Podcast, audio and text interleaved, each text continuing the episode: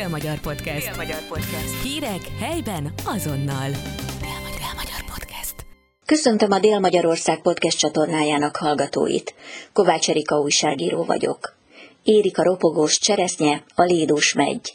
Két koranyári gyümölcsünk minden formában közkedvelt, befőttként, levesként, pitébe, hogy néhány felhasználási módot említsünk. A termés azonban számos veszélynek van kitéve. Az eső ilyenkor már nem barát, és a nyüvekre is oda kell figyelni. Sipos gazda, Sipos József ezen a héten arra ad tippeket, hogyan őrizzük meg két nyári kedvenc gyümölcsünk egészségét.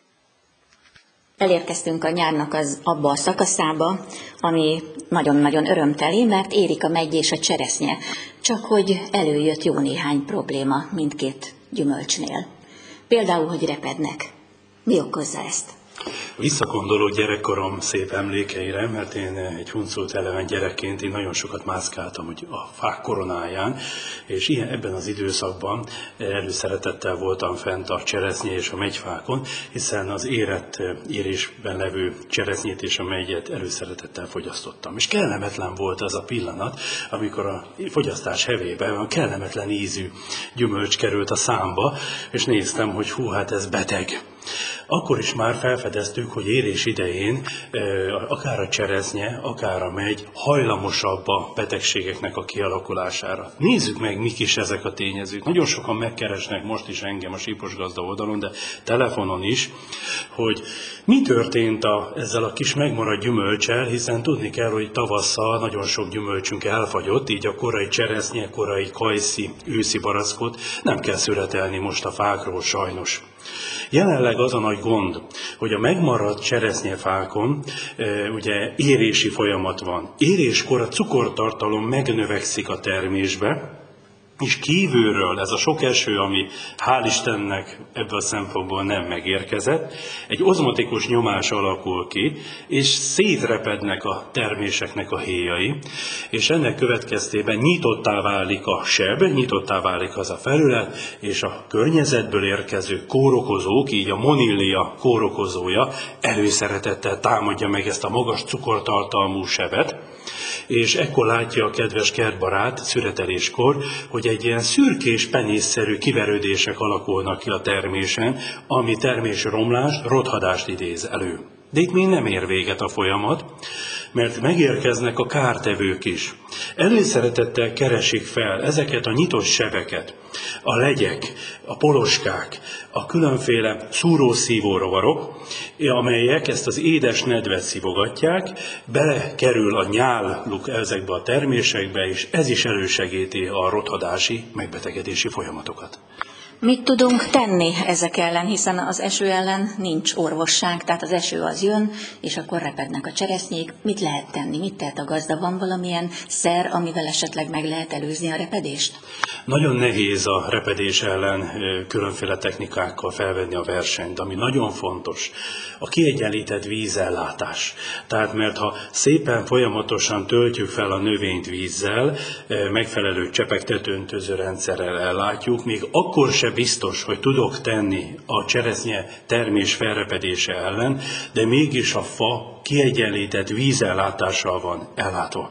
A másik, ami nagyon fontos egy gyümölcs esetében, éréskor a kálium, kálcium, mint tápanyagnak az ellátottsága, mert az is segíti a termésnek az íz, szövetállományának erősödését, a héjszerkezetnek a erősebb kialakulását. De ilyen nagy mennyiségű csapadék esetében ezek sem tudják felvenni a versenyt, hiszen ez az időszak az intenzív növekedés szakasza. Nagyon sok helyig zöld vagy félig érett állapotban megfelelő méretben vannak a termések. És egyszer csak elindul a cukornak a beépülése, és egy intenzív növekedés, és az intenzív növekedésben megvékonyodik a héjszerkezet, és ennek következtében érzékenyebbé válik, és sérülékenyebbé válik. Másik probléma, amit nem említettem, a jégesők.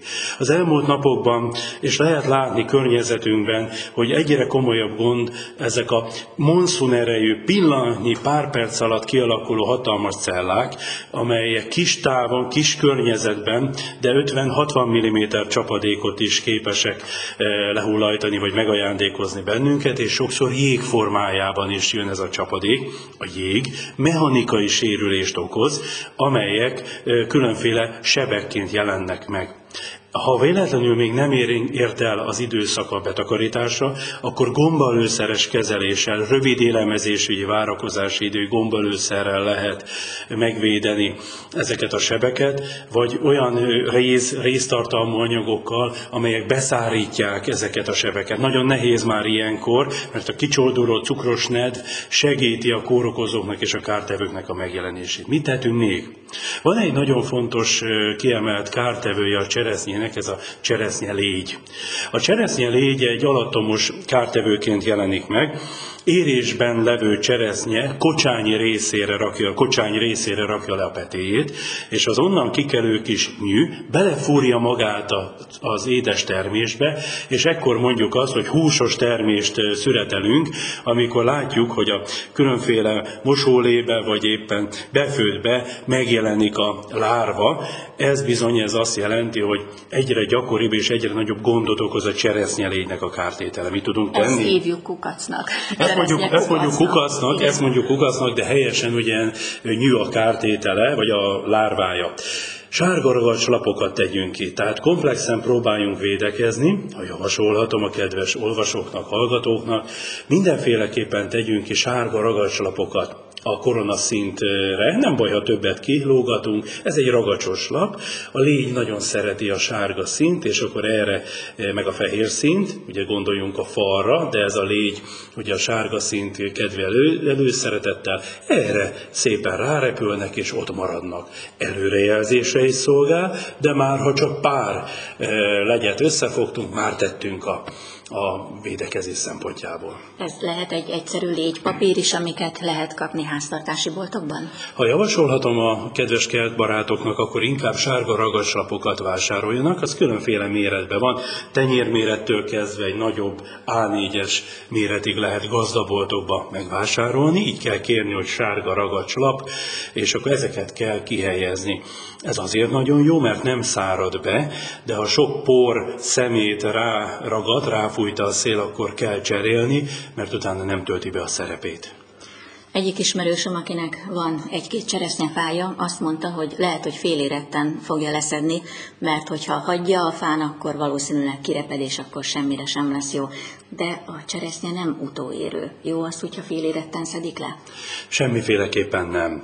A cseresznye akkor tölti be az igazi ízértékét és beltartalmi értékét, amikor elérte az úgynevezett gazdasági érettségnek a maximumát, finom ropogós, magas cukortartalommal rendelkező finom termést ad. Igen, megértem a kedves hozzátartozót, ismerőst, hogy gondolkodunk mindannyian, hogy mit lehet tenni ennek érdekében, hogy ez ne alakuljon ki. Én szívem szerint az integrált, ökológiai szemléletű növényvédelem, növényorvoslást vallom, de helye van a kémiai növényvédelemnek. Így, az érés közelettével olyan gombalőszereket, amely engedélyezett a cseresznyében megy be, permetezzünk ki, és rövid élelmezésügyi várakozási idővel bír. Nézzük meg, hogy a gyümölcsfa környékén ne legyen zöldség, ne legyen olyan növény, amelyekre ez ha ráhull, akkor ugye étkezés szempontjából már nem felhasználható, vagy később felhasználható.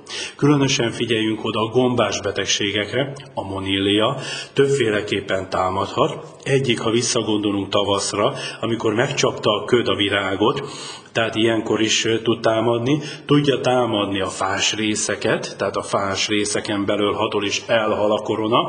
A harmadik pedig a termést károsító moníliás betegség, ami koncentrikus szürke körök alakulnak ki. Ha feltöltöttük a növényt kémiai növényvédőszerrel, akkor kisebb mértékben okoz gondot a monília, és ez egy programszerűen töltöttük fel, nem úgy, hogy jaj, most kiszaladtunk, permeteztünk, mert eszünkbe jutott, akkor tudunk valamelyest tenni. De itt már megszűnik az ökológiai szemlélet, itt már nincs ö, ö, biológia vagy biotermesztés, hanem itt már az integrált növényvédelem jelenik meg. Egy történettel kezdte, hogy amikor gyerek volt, akkor felmászott a fára, és onnan a csúcsról is leszette a cseresznyét, és ette is. Az én apukám is mesélt ilyen történetet, ő a 40-es években volt kisgyerek, csak hogy amikor ők felmásztak a fára, hogy szedjék a cseresznyét, akkor nekik fütyülniük kellett, hogy ne egyenek, és onnan tudta a gazda, hogy ha fütyülnek a gyerekek, akkor nem dézsmálják a termést. Köszönöm, hogy elmondta nekünk ezeket a tanácsokat, és jövő héten ismét találkozhatnak Sipos gazdával, és arra biztatok mindenkit, hogy nyugodtan kérdezzenek, bármilyen kérdéssel fordulhatnak hozzánk, és igyekszünk majd válaszolni rá. Nagyon szépen köszönöm a beszélgetést, tisztelettel és szeretettel várom a kérdéseket.